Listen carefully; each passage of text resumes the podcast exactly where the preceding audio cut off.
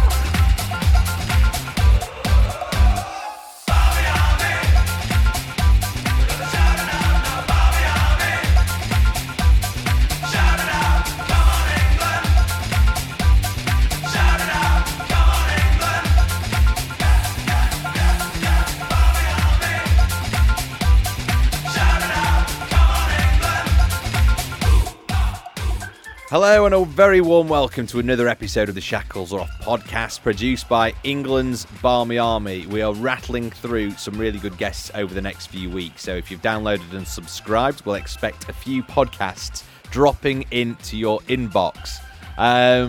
Jack Brooks, Chris Millard with me, and we've got another great guest, and we're not going to try and pretend on this intro that actually we've already recorded the interview and we're putting it out this week. And England have just flown to South Africa this week, and we recorded it before England had flown out to for that ODI series, and it's Sam Billings. And Sam Billings is...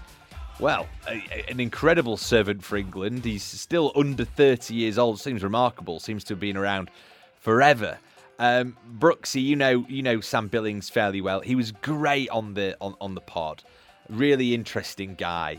Engaging, funny, lively. He's got a lot of stories to tell as well because he's played with some great players. But above all, just a really nice lad. Oh, yeah, top man, Greggy. I like the way you've just given up on the magic of radio and thought, nah, we're just going to admit defeat and just... There's no smoke and mirrors. We can't be doing that, can we? Come on. Fair enough, mate. Billings, top guy. This it was obviously really entertaining chat, isn't it? He's very funny, very lively. Loved his Danny Morrison impression. Also probably one of the poshest blokes currently in the English first-class game as well. So that's always entertaining. But, just a really guy to engage with. I'm glad he agreed to come on. Yeah.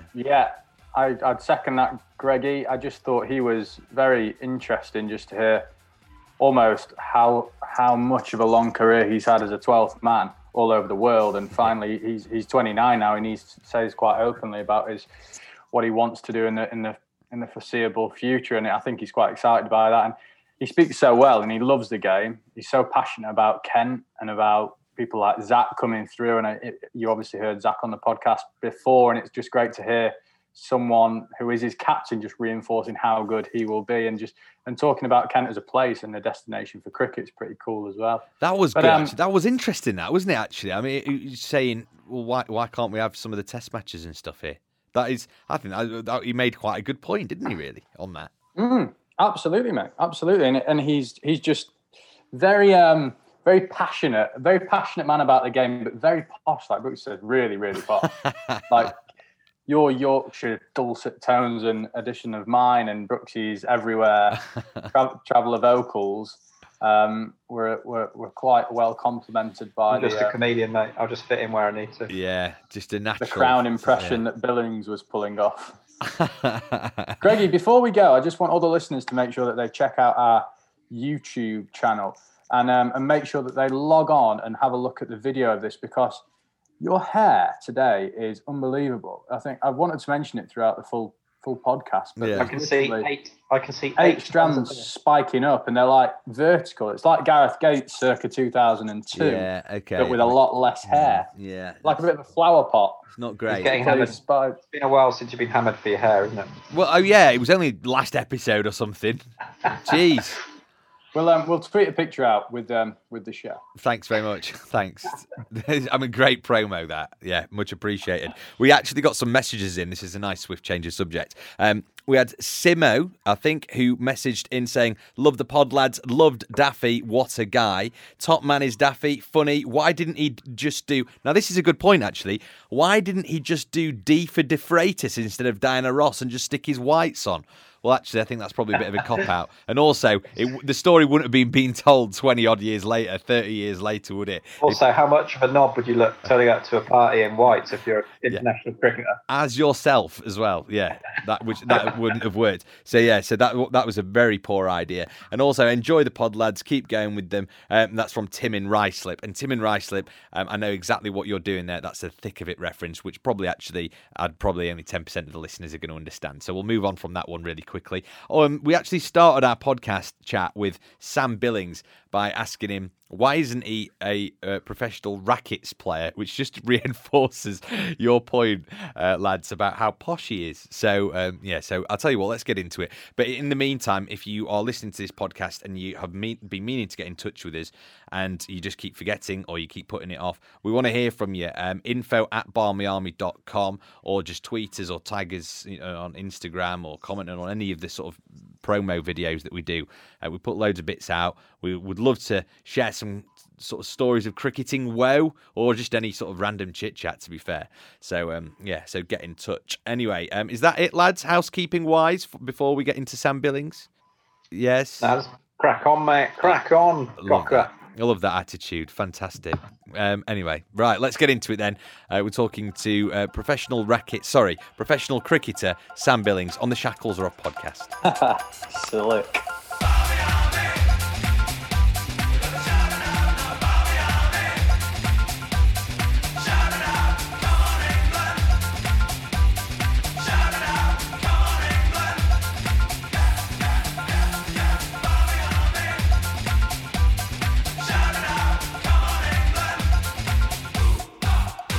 Sam, thanks for coming on. The first question that we usually ask all of our guests is, what got you into cricket? Which is kind of a boring question, but I'm not going to ask you that. I'm going to ask you, why aren't you a professional rackets player? Were you just like the worst in your family at rackets? Well, there's only two of us who play, so and let's be honest, technically I haven't actually lost to Tom yet. He's current world champion, but I now refuse to play him at rackets. Whereas at school, I used to beat him all the way through because I was 2 years older than him. So now, actually, technically, I'm unbeaten against him. But as probably many people don't know, actually, my cousin is world champion at rackets, which isn't exactly the most played sport around the world. But still, he's a phenomenal, it's a phenomenal achievement, and he's very, very good, as you'd expect. Yeah. Is he a cricketer as well, then? Well, he thinks he is, yeah. He's got a lot of my old kit, and he plays a bit various kind of different jazzer teams or whatever. So I actually went and watched him last year, and he smoked 100. So yeah, he can play. He can definitely play. Turned it on when the pro came to watch him. Is that how it works? Well, yeah, he's like, I'm after your job. Yeah. So no, he's a good lad, talented boy. Love it. So you're a Kent boy through and through. You're obviously the skipper down there at the moment, and it's going, enjoying it and whatnot. You went quite? I didn't realise this until I was doing a bit of research for the pod, Sam. Is that you actually didn't think that you were going to be good enough. You kind of went to university and you thought you were miles off it, and you ended up at Loughborough, and it was only there that you actually worked on your game to get yourself to a professional kind of standard, wasn't it? Yeah, I wasn't very good, let's be honest. At school, I used to chip it to cover for like 20, get a pretty 20, and that was me. Not much has changed.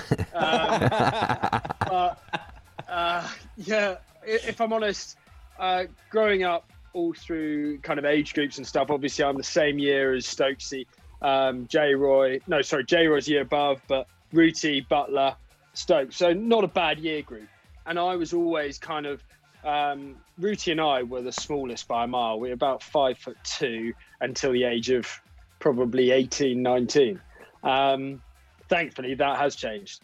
And anyway, I had a really good technique. I just couldn't hit the ball off the square, if I'm honest. And then went away to university, didn't get given a contract, got just an academy contract, and just thought, you know what, if I'm not going to make it as a professional cricketer, at least try and get a bit of education behind me. And you never know at that point in your career how it's going to pan out. So that was the best option for me. And I think that's a great thing about cricket. I mean, Brooksy is a perfect example as well. There's different ways of getting into the professional game, and it's really important to keep those options open all the way through, because you never know how long your career is going to be, but you never know if you're going to make it as well. So not everyone is a Ben Stokes and at 16 knows you're going to be an absolute superstar. So I think it's really important, probably the last serious thing I say on this podcast, that actually it is important to get a different kind of experience, not just your kind of professional game. What year at university, Sam, did you think that, oh, shit, I'm going to have to turn it on here. I think I'm going to be quite good again? It's like third year when you've done all the partying. Yeah, absolutely. I got my priorities straight. Don't worry about that. No, it was actually... So my first year of university, I actually was really ill in the summer term. They thought I had meningitis. And I had a liver infection and things like that. So it was pretty mucky. I only played a bit for the Kent second team at the end of that year.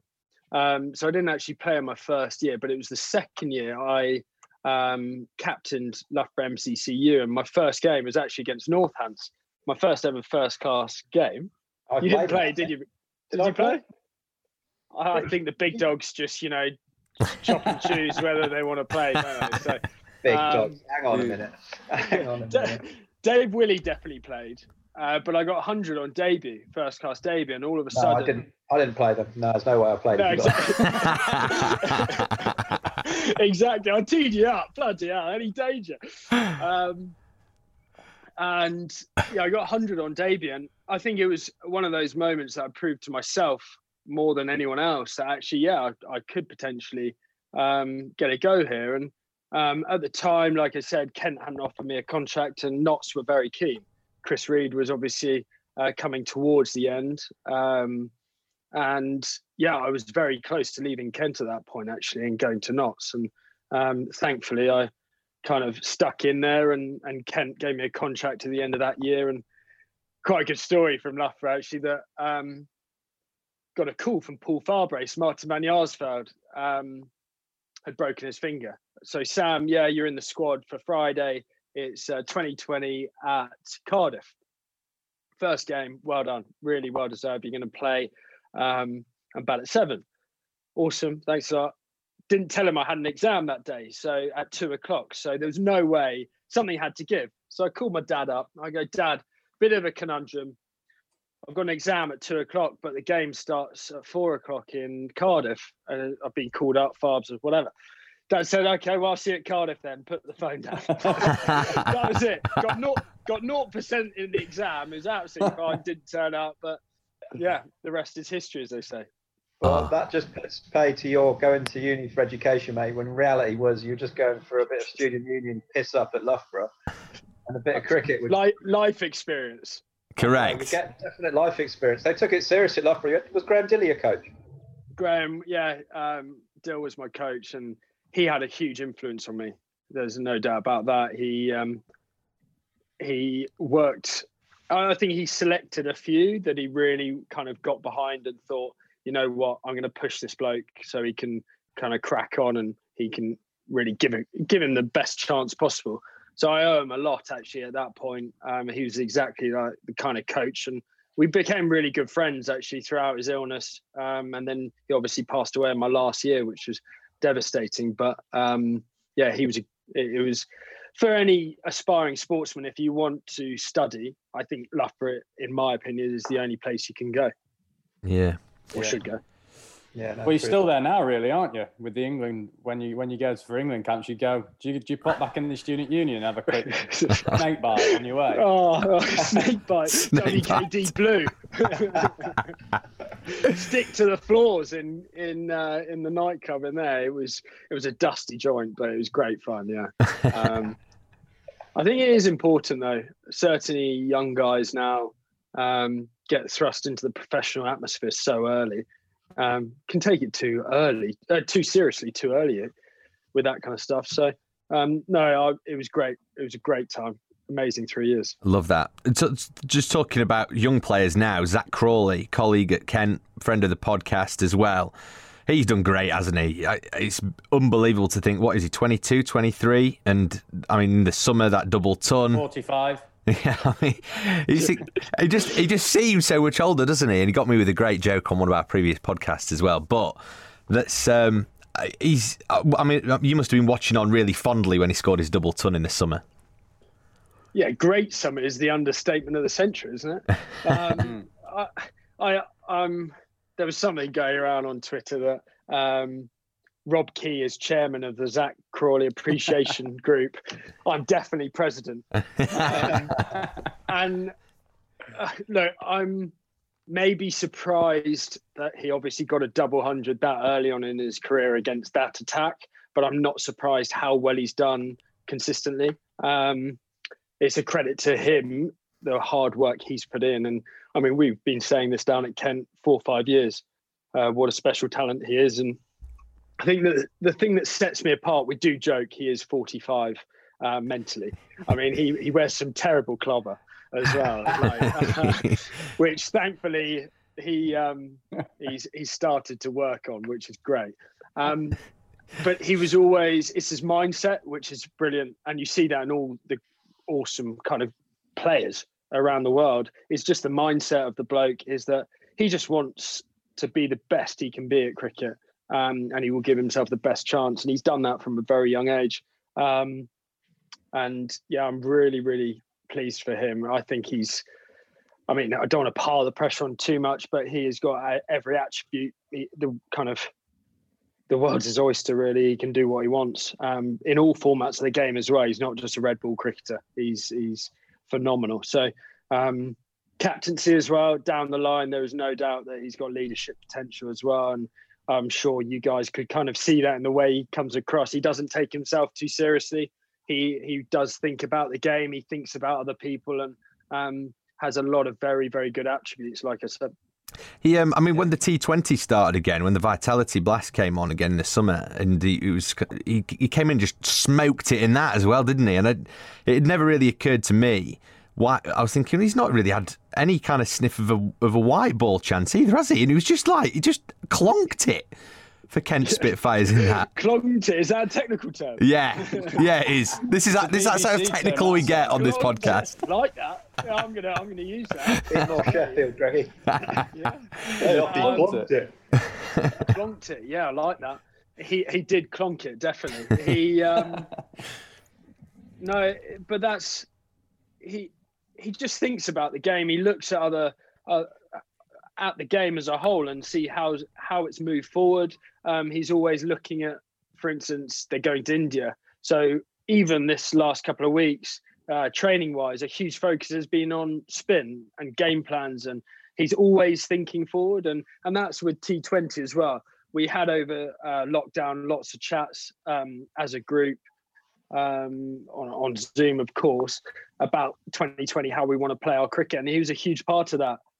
You can tell he really does think about the game. And I mean, there's thinking about the game and obviously then having the skill to back it up, and the way he played was exceptional. So, like I said, I think the only difficulty is he's got the difference in batting, kind of numbers, and the sheer depth in the white ball game at the moment in this country is phenomenal. I mean, there's probably 15 batters that you could pick for England at the moment that you could actually go that have an opportunity, and they deserve the opportunity because the numbers stack up in county cricket. So it's going to take him a little while longer, but let him just focus on the Ashes and win that down under for the lads. So fingers crossed, though. Absolutely. Yeah. Sam, you said there about the opportunities at the minute and the amount of players in the ODIs. I'm sure we'll get onto it later, but for you as well personally, it's like, oh, bloody hell, did he have to come around with all of these absolute guns in the ODI squad all the time? Is that right?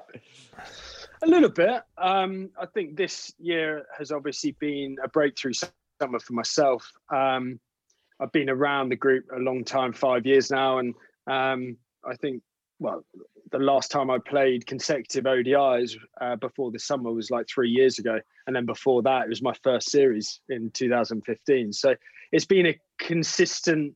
I've been on the fringes, a game here or there, for a consistent period of time. And again, it's just getting that opportunity and really grasping it with both hands that I probably haven't done in the past. So it was great to show my capability this year. And like I said, back it up performance after performance, because, I mean, look at my stats from a county cricket point of view. There's not much more I can do in the white ball game in terms of backing up my numbers throughout that. So there's just a group of us that, like I said, you've just got to earn that opportunity and take it and grasp it with both hands. Because so I was going to say 100 against the Aussies helps with that, doesn't it, Sam? You know, that gets a few people on side, particularly the Barmy Army. Absolutely. Yeah, absolutely. And it was one of those moments, I'll be honest, that last year was without Dad Brooks. He knows with injuries, my whole perspective has changed really from players being injured. I hadn't had a serious injury before. And then obviously missing a World Cup, home World Cup, where we won. It was a pretty dark year, if I'm honest, for myself. So what was pleasing about this summer was that actually all the hard work that I put in over the last kind of year or so to really get myself back on the park and improve over that kind of period of time has all been worth it. And look, it's, there's no one can take that away from me. 100 against the Aussies now albeit in a losing cause. But that's what you dream of as a young kid growing up. You want to score runs against them more than anyone else. So, yes. Yeah, it was great. You've proved you can do it now, mate. And you say you've been around long enough. You're still young enough to get to the next World Cup, and you keep yourself fit and young, don't you? So absolutely, Brooksy. Don't worry about that. Future's bright for the Bilbo, isn't it? Absolutely. That's the aim anyway. We've got two 2020 World Cups coming up in the next kind of year and a half. Obviously, the Ashes, with all these COVID restrictions, there's going to be bigger squads, more opportunities. And look, it's up to me. I think the ball's in my court for the first time ever, that I can really use my opportunities to my advantage. And I know that if I play well, I offer a hell of a lot to any team that I play in. So that's the plan moving forward. Just got to stay on the par and don't do any silly dives and pop my shoulder again. Yes, enough, mate. Get behind the stumps again. Overrated fielding. Fielding's overrated, mate. But, you offer a lot off field as well. You're a good bloke. We've toured together before, haven't we? And I know how good you are around the boys. Very popular member of the squad too. No doubt. That's the nicest thing you've ever said to me. I appreciate it. Brooks has just called you Bilbo then, which is, fine, fair enough. And I want to talk about nicknames in a second. The Bilbo, right. The Bilbo. Okay, I mean, there's a story there, isn't there? I also want to get your thoughts. I know Michael Vaughan calls you Prince Harry, right? And I'm not sure if you like that or not. You don't seem that bothered, but I'm just sort of throwing it out there to you. As long as you don't defect to Meghan Markle. Yeah. How can you whinge at Prince Harry? Exactly, I'm taking that. He's royalty and he's married to Meghan Markle. I'm very happy with that. As long as you're not defecting to the USA and playing for them in the next World Cup, we're not bothered. We're all right with that. That's fine. Imagine that. Absolutely. No chance. So what's the story behind the Bilbo then? What's this all about? No, Bilbo has come from... obviously, I was 5'2" till about the age of 18. Right. And so it's just, I was a tiny little hobbit, annoying little hobbit. So it's unfortunately stuck. And now I'm just under 6 foot. I'd like to claim 6 foot, but I can't. Wikipedia says. Yeah, exactly. I was like, is he really 5'10"? No chance. 6 foot. Taller than that. Easily. So, that's pretty much the Bilbo. And it's just stuck, unfortunately. Fair enough. You've given up a bit of franchise cricket as well. You kind of made a decision. Was it about a year ago? You just said, right, I'm not playing any for the next year. And obviously you didn't foresee the sort of strange circumstances around sort of the IPL and all that kind of thing as well. I suppose it made sense at the time. But in hindsight, I mean, you've had a great summer. So that's probably looking like a good decision, that, isn't it now? Yeah, so the thinking behind that was simply because of my shoulder. Missed a lot of cricket. And even, the last few years, as I said earlier, that I've only played kind of sporadically for England. I don't want to go to a competition at the age of 29 now and sit on the bench consistently. I've got to play cricket consistently to improve. I haven't actually played that much cricket. Dan Lawrence is 6 years younger than me, and he's played more first-class cricket than me. So... it's really interesting that people think I've been around a long time, but haven't actually played that much. I'm probably a 26-year-old in terms of cricket. I've done a lot of 12th man. I'm very good at mixing drinks, making tea, all of that stuff. But it comes a time where I've just got to be playing, and I'm a better player than just sitting on the bench and doing that. So that was the thinking behind it. Obviously, no one knew what was going on. So I have absolutely no regrets, and it was a really good decision from my point of view. And looking forward now, I've got opportunities lined up and really excited to get back into that kind of world, but and play some cricket. Perfect. Great that you've got your focus as captain of Kent. Are you captain of all forms, or is it just one? Or two? I am. All forms. Yeah, even Red Bull. Unbelievable. I mean, They are really that desperate. I trust Matty Walker's judgment, mate. Matty Walker's an absolute legend, isn't he? So, listen, only thing I would say about Kent was quality outfit. Produce a lot of their own quality players. You look at obviously lads like Crawley, yourself, DBD. You got Dennis has been around a while. You got young Cox this year, came on the scene. Ollie Robinson. Ollie Robinson's obviously showing good things. And you've even got that youngster, Darren Stevens, still whirling away. It must be a pretty good environment down there for new lads coming in. Obviously, Jack Lean's joined you as well, one of my old Yorkshire teammates. Fitted in really well. Yep. He says it's a really good culture down there. So what's it like playing for Kent and leading those boys? I absolutely love it. It's been an amazing kind of 3 years, and it's one of those things that's actually really helped my cricket shift my focus from day on, day out, to wanting to play for England and striving so much and worrying about your own stuff that you can't do that. It takes actually the pressure off doing that, and you have to worry about the whole team and moving forward as a team. So it's helped me. I know that other players in the past have gone the other way, and it's taken that focus away. But for me, it's definitely helped. I think Kent was, because of various different finances and everything, it used to be a very captain-run club for various reasons. But 3 years ago, the structure completely changed, and the captain and coach both needed more support from above, really. And Paul Downton coming in has been a huge addition. So in terms of the structure that we've got down there now, it's great. He strategizes, he really plans forward, and then it's up to Walksy and I to really look after the group of players that we've got. And a lot goes into the recruitment, as you said, about Jack and people like that. We're never going to be a county that can buy in 5-6 players in a winter and go into a bidding war. We have to be really selective about who we go after, and also where we can maybe offer more than those really big clubs with big squads is actually an environment that we want people to come and be a really fundamental part of it, and add a lot to that environment and give people opportunity in all formats of the game. And I mean, look, we're seeded 3 in the championship now, which has been a long way since we were in Div 2 before. When we got promoted, before that, I'd never played Division 1 cricket. So we're back where we need to be in that. We've always been a really good white ball side.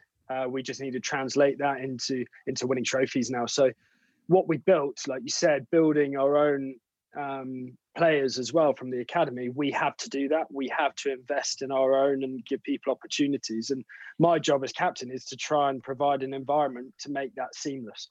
And ultimately, we want to produce England players. We went through a period where that wasn't the case. Everyone was worrying about playing in Division 1 and playing for these test match grounds. Well, actually, we've got Joe, myself and Zach now all playing in the England team, and it means absolutely nothing. You can play for Kent and other counties now and perform consistently for them. It's ironic that Essex, Somerset and Kent, the top 3 seeded teams in the championship, are non-test match grounds. Yeah. So that's really pleasing from our point of view, is that we're actually now a place that we can say, look, our boys are playing for England. There's no reason why you guys can't come here, really make a name for yourself. And someone like a Jack Leaning, I always felt that playing for Yorkshire, he actually had a really good couple of years in all formats for you guys, and was always that first guy out when all the international boys came back. And I felt really kind of sorry for him. But now we're trying to make him refine that form, and again, who knows, he can get on a Lions trip potentially if he performs well. Other guys, Ollie Robinson, Matt Milnes, 2 guys on the Lions, and then we've got Hamidullah Quadri and Jordan Cox in the 19. So all of a sudden we've got international representation throughout, and that's really pleasing for me, and it makes my job a lot easier that we've got guys who really want to strive for that. And it's about getting the right people in the right environment. You've definitely got some shrewd signers, like you said, like Milnesy and Harry Podmore before him, like good performers who weren't probably playing enough for their initial teams. What's one thing I want to know, knowing you, I do. What's your captaincy style like? What are you like behind the scenes in the traps? Like if you have a bad day, you come back and start kicking things around and go, oh, bloody hell, boys! Oh, bloody hell! What was that? Get the shotguns out. No, I don't. Look, it makes you grow up big time. And I think you, as a young player, when you're coming through, you're so focused on yourself. I think most people are pretty emotional as a kid growing up. And as you know, I'm a very passionate guy about winning. I'm very competitive. And so in the past, that did overboil. That's something I've worked on hugely. I've lent on Morgs, who is literally the coolest man in the world. Donny, it was another influence. I talked to about him, actually saying it to him and saying, well, were you always this calm? And he said, no, I used to kick things. I used to chat rackets like Federer did as an example. And over time, you just learn how you've got to deal with people and manage people. That's not going to help the situation. No one means to do badly. If they do, they're out.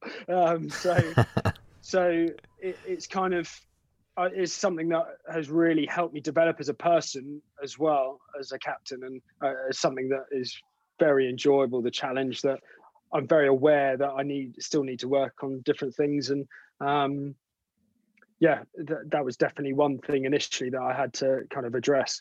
Not many better to learn from those two either, are they? Yeah. Sorry, shameless name drops. Yeah, massive. Pick them up, mate. You're a close personal friend of Federer as well. Yeah, fed to me. Sam, one of my questions for you about your current Kent team is probably arguably the most integral part of your team. Darren Stevens, how many years are you going to get out of him? Yeah, how many years has he got left in the tank? 50. Get him to 50. Love the man. One thing I've learned, and I think everyone's learned, is not to write that bloke off. Mentally, he still thinks he's 23. That's genuine. Him and Zach have basically swapped roles. So no, it's amazing to have that love of the game still burning as much as it does, and for him to turn up to training every single day and then go straight to the golf course as well. Not many 44-year-olds can do that. So it's an inspiration really to anyone. Actually, age is just a number, and he keeps performing. So we are in the performance business. At the end of the day, if someone's performing positively, you should be rewarded for that. If you're not, then obviously there's repercussions to that. And as you get older throughout your career, unfortunately, time does become less. You get less of a chance to kind of have a bad run. But look, he keeps performing. Whenever we said last year that there wasn't a contract on the table, and he goes, right, well, I'm going to show you. And then all of a sudden, sorry, that was last year, yeah, against Yorkshire. Got 5 for a double 100. Cheers. I mean, yeah, so we did it tactically, of course, to get a few performances out of him. But management. Exactly. So, look, you can't write him off. It's great that he keeps on doing it, and long may it continue. Look, I'd much rather have him on my side than face him. That is for sure. Because mate. I'm the opposition, and I know you just smoke him everywhere, don't you? Well, no, I don't, mate. Some of our batters, and I know a lot of county batters, a lot of them have budgies back because no one knows how to play them. They don't know what to do. Like some really experienced players with very good careers behind them still have no idea what they're doing against them. Brooks, have you got 10 years left? No. You got eight years left. Years, I might not live for another 10 years, let alone play cricket. I mean, obviously Steve-O is for me a bit of an inspiration, and like age shouldn't be a number on performance. I get quite annoyed when people lose their jobs, or especially in sport as you get older. Especially now, when lots of cricket is a lot fitter than it used to be. Like he's 44? Yeah, probably. He's going to be 45 this year. Unbelievable. But he's probably I don't know how fit you would say he is, but he's probably as fit as a man of mid-30s or so, maybe. Absolutely. And he looks after himself. I'd be very honest with that. He is old school. He likes a beer at the end of the day if we've had a good day. He does churn on the bike, and he still... I was doing hill runs with him when we're allowed back to training. And, I mean, yeah, he wants to keep going. I think as soon as you wake up and you don't have that drive to do that kind of stuff, that's when it's time to pack it in. And look, he's still performing, so long may it continue. And he wants to win something. He said that pretty openly at Kent, and be around that group. And he's been around a very long time, and he knows that we're not far away. So hopefully we can do it for the big lad. Love it. I love that. Now, here's a bit of a question for you, Sam. So I'm going to put you on the spot, right? Absolutely. Go for it. I was having a look, doing some research, as I've already mentioned, right, on you earlier. I'll go on ESPN Cricket Info. Justifying his job again. And, yeah, justifying my place here, right? That's all we're doing. Correct. There's on ESPN Cricket Info, you're listed as having played for 21 teams. 21. And I'm loyal. Not... Look at the loyalty, lad. He's a one-club man. One county. Man. Do you reckon that you can name all of them or not? There's a couple of stinkers in there as well, by the way. It's absolute stinkers. Oh my God! I'll give it a go. Go on, have a go. And you can, and if you are listening along to this podcast at home or watching along on YouTube, you can. Well, if you're watching, it's very funny because you're going to watch Sam squirm. So very, very amusing. But yeah, go on, Sam. Go on. Try and list some. There's some obvious ones. So would that have like? That'll have like Kent Academy on there, won't it? Yeah, so it's got Kent second 11, Kent. So I'll tell you what, we'll won't count some of those, but some it's of the 20 probably, isn't it? Some of the rascal ones. I want you to see if you can chuck some of those out. So I've got some in mind. The Lagos Leopards aren't in there. Right, the Northern Warriors T10. Yeah, that's in there. The Delhi Daredevils. Yeah. What was that other one, the other T10 team I played for? What was that other one? Loyal. Yeah, you got the one before. No, it's 2 years ago. Yeah, actually, yeah, don't put this out. Are you thinking of the Bangla Tigers? Is that who you're thinking? Bengal Tigers. There we go. I saw the orange helmet. I actually captained them as well. That's terrible. Right, Chennai Super Kings. Kent. Yeah. Sydney Sixers. Yeah. Sydney Thunder. Haven't played for them yet, but I'm going to. England. Yeah. Right. Islamabad United, yeah. I've played in the PSL. Sounds so much like a football team. United. Jeez. England Lions on there, Greggy? Yeah, but England Lions, I mean, that'll be on there, won't it? Yes, that's on there. That's on there as well. Loughborough MCCU, of course. Yeah. Yeah, nice. MCC. MCC as well, yeah. That's what I mean. Well, this one I feel a little bit embarrassed to. I mean, at the time as well, I played for the World XI. Yeah, you have. That's on there. I burgled. How did I burgle that? Playing with the goats of the game. Who did you play against? Who was playing? It was against the West Indies at Lords. I mean, it wasn't a small shindig either. So, I played for that. Right, come on, think about this. Oh, brilliant. That's fast. ICC World XI and Loughborough MCCU second 11 on the same sheet. Yeah, perfect. Quality. What about, there's a couple of white ball England colleagues of yours who you played on their teams. There's Team Morgan and Team James Vince listed on there as well. Oh, I mean, that is just a joke. I'm never getting that, am I? When was that? Was that West Indies? Don't know. I wondered if you knew. I mean, this is what baffles me. I mean, I can tell you. Any others that I should have got? Oh yes, there's the Kandahar Knights as well. Should you have got them? The who? The Kandahar Knights. Who's playing for? I've never played for them. Have you not? All right, we need to have a word with Mr. ESPN then. Yeah, that's a false accusation. Get George Tabell on it. The Kandahar Knights. Kandahar Knights, apparently. Kandahar Knights. Unless I've been signed by someone and I don't know about it. I'll speak to your agent, mate, unless you flew in for one game. Okay, cool. There you go. Anyway, I just thought that'd be quite. I mean, I want to hear more about the World XI game. Do you? Yeah. So yeah, talk to us about the World XI. How did that come about? Who was playing? Who were you playing against? So they needed a keeper at late notice. So I got a call up basically. Yeah. So.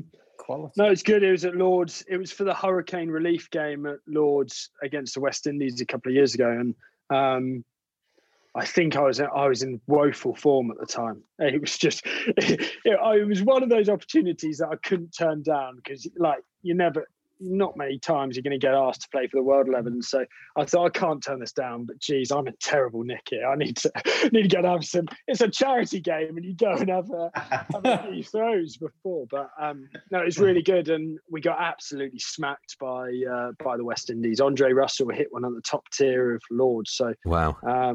Yeah, he can strike him okay. Fantastic. He'll go far like that. Yeah. Yeah. That MCC game, was that when you played against Yorkshire when I played? Was that the Abu Dhabi day-night game? Pink ball, where you chirped me for the duration. I don't think that's my style, mate. What are you talking about? Not like you to get in the faces of batters, is it? And give people send-off? Doesn't sound like me, mate. Lovely. Love the passion. Love I think passion. It's because we had just talked together. I think it was probably more banter in a way. But you were always banging on about how you're going to slog sweep me, weren't you? Yeah.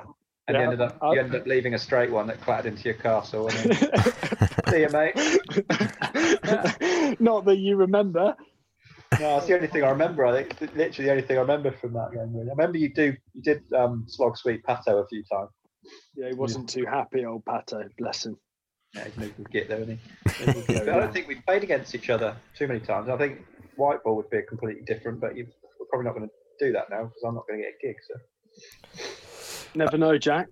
You never know. Reinvent myself like Steve. No, we haven't actually played that much against each other, no. Thankfully, because I think you would have the better of me as well. Don't worry about that. No, mate, you're you never know. Every dog has his day, doesn't it? If you were available for Kent, year before last, you would have played, wouldn't you? But you were injured, and then obviously bubble life this year. Next year, we might do. You never know.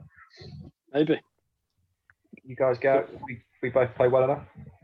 Look forward to it. Red ball aspirations. Are you going to be on the Ashes tour next year, Sam? I hope that you are. But I mean, that's got to be the aim, hasn't it? You'd probably say that to everyone, don't you? Yeah, we've got a 25-man squad going at this rate. Yeah, exactly. Look, I want to play Test cricket. There's no doubt about that. And as I kind of alluded to earlier about how much first-class cricket I played compared to someone like Dan Lawrence, that's the most inexperienced format for me. Last year after my injury, we didn't have much T20 left to play. It was just championship cricket, and actually that was the best thing for my shoulder. It still wasn't quite right to obviously go out and try and slog it everywhere. So it really gave me an opportunity just to get my head down for 5 games at the end of the season. I got back-to-back 100s, 300s in a row. And I think that proved to me more than anyone that actually I have got a game that could be successful in that format, as opposed to being an afterthought and just playing half a year or whatever every year. Is something that I really wanted to do. With anything, schedules and everything and different formats obviously have to take precedent from time to time. And with 2 World Cups coming up, 2020 World Cups, I really want to be a part of that. And that's my focus at the moment. That's not to say I'm not going to neglect championship cricket, but just at this point in time, I'm far closer to obviously playing in those teams and in those World Cups and, say, potentially an Ashes tour. It's not to say if I go and smack it again next summer, maybe I can get on as a bit of a wildcard pick at the end of sneak onto the squad, onto the plane, and who knows. But look, it's something I definitely want to do. It's just finding the time to obviously give yourself the best chance to develop. But yeah, I showed against obviously Yorkshire, one of the best counties historically. Those 300s for me really kind of gave me a boost for that format of the game as well. Same for the big games, mate. Yeah, well, but it's nice. Like I've been kind of shoved into a bit of a kind of cubbyhole just to say, right, he's kind of a lower order slogger and a keeper, kind of and a fielder. Actually, I'm far more than that. I can kind of bat anywhere in white ball cricket, and yes, I have got a technique that can be successful at red ball cricket as well. Yeah, so it was good to just get confidence in that game as well, really. Having said that, you're off to slog a few next week, aren't you, to South Africa? Well, I'll try anyway. Yeah, it won't be through lack of trying, Jack. But that's it, isn't it? Like this winter, I'm going to obviously focus on white ball cricket because they're the opportunities ahead. And it's great that England have got such depth now across all the formats that actually there's not that much crossover. There's only a few, probably Rooty, Stokesy, Joff. Obviously the bowlers are slightly different, but batters, Joss. Apart from that, it's pretty much an even split. Yeah, brilliant. Yeah, absolutely. And now before we finish, because I've had a little bit of an informant, I heard you're good at a particular impression. No, absolutely no chance. No, terrible. I've heard it's one of the best impressions of Danny Morrison we'll ever hear. So I want to hear it, lads. Do you? Yeah, I want to hear it. And look at the peer pressure. We can edit it out if it's crap, but I'm not promising anything. You know what's funny is that you can go on YouTube and it's all over YouTube, me embarrassing myself for the Pakistan Super League and IPL. I need a bit of preparation for this kind of thing. We should have given you a heads up. Oh, right. Come on, man. If it's shit, you're editing. I'll edit it out. I promise you. I promise you. Yeah, well. Promise. Get that in there. Absolute embarrassment. Right. Nothing to do with me, by the way. Don't pin this on. I didn't know this was coming. Well, what do you want me to say? God, the informant didn't say that. Give you a bit of a script. What do you think, Greggy? If Danny's just finished the match report at the end of yesterday's IPL game. Yeah, there you go. Well, that's a tough one. Here we go! We're here at the pitch report. We've just seen a nice even covering of grass. The Double Ds have won the toss. They're going to swing a couple. Yeah! That's what we're doing. That's brilliant. I mean, that was a bit rushed, but I can do better. That was brilliant. That was brilliant. Sam Billings, thank you very much. That was fantastic, mate. Really, really good. Absolutely outstanding. Yeah. And, I think it'll be remiss of us to not mention great Graham Cowdrey, who obviously sadly passed away today, Sam. And you probably knew him better than, well, certainly than any of us. I came across him a few times at games. Lovely man, but obviously a Kent stalwart and legend, and obviously the name synonymous with Kent. I don't know if you've got any words you'd like to say about the great man. Yeah, I mean, I'm sure it was a real shock for everyone. 56 is way too young, and I think you've hit the nail on the head. He was always a very warm, smiley personality at the games, and was very outgoing to offer his support to any players as well. So, it's a huge loss, and I just obviously want to send my condolences to the family that obviously have great links at Kent, and just thoughts with them really. And he will definitely be very missed, and there's obviously been a CLO the last couple of years at all the games, and he was definitely one of the easy guys to chat to about the game after every single fixture. So it really is devastating, and like I said, just our thoughts with his family, and rest in peace, of course.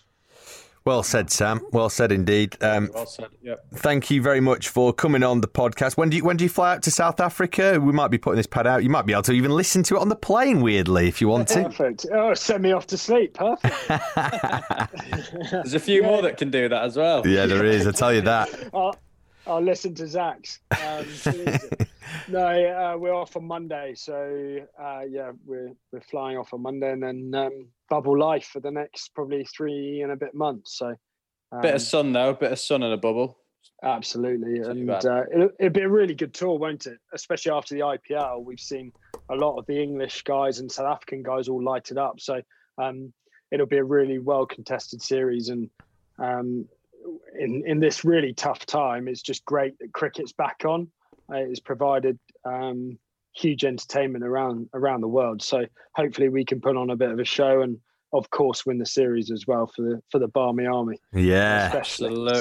So, the Barmy Army can't get out there, but obviously Chris was saying just off air before we came on that you haven't got a Barmy Army song yet. So you've any thoughts for a tune for Bilbo? You must have dreamt about one, Sam. Absolutely. I'm actually gutted. It's one of those things that you put down in your career that you can't finish. I will still be toiling away at 44 until I get one. So, like Stebo. So I look forward to it. There you go, Millard. Get on to it, mate. Good man. It's just a shame that the Barmy Army can't be in Newlands, because I know how popular that tour is, and I'm sure hopefully in the new year, next year, we can obviously get everyone back in, and the support is very much missed, lads. So we look forward to it. No, I appreciate that, Sam. We look forward to getting back and supporting you boys. Yeah. Wait. Just a bit. Absolutely. Well, go well, mate. Go well. Thanks so much for talking to us. And there you are. Thank you very much, Sam Billings.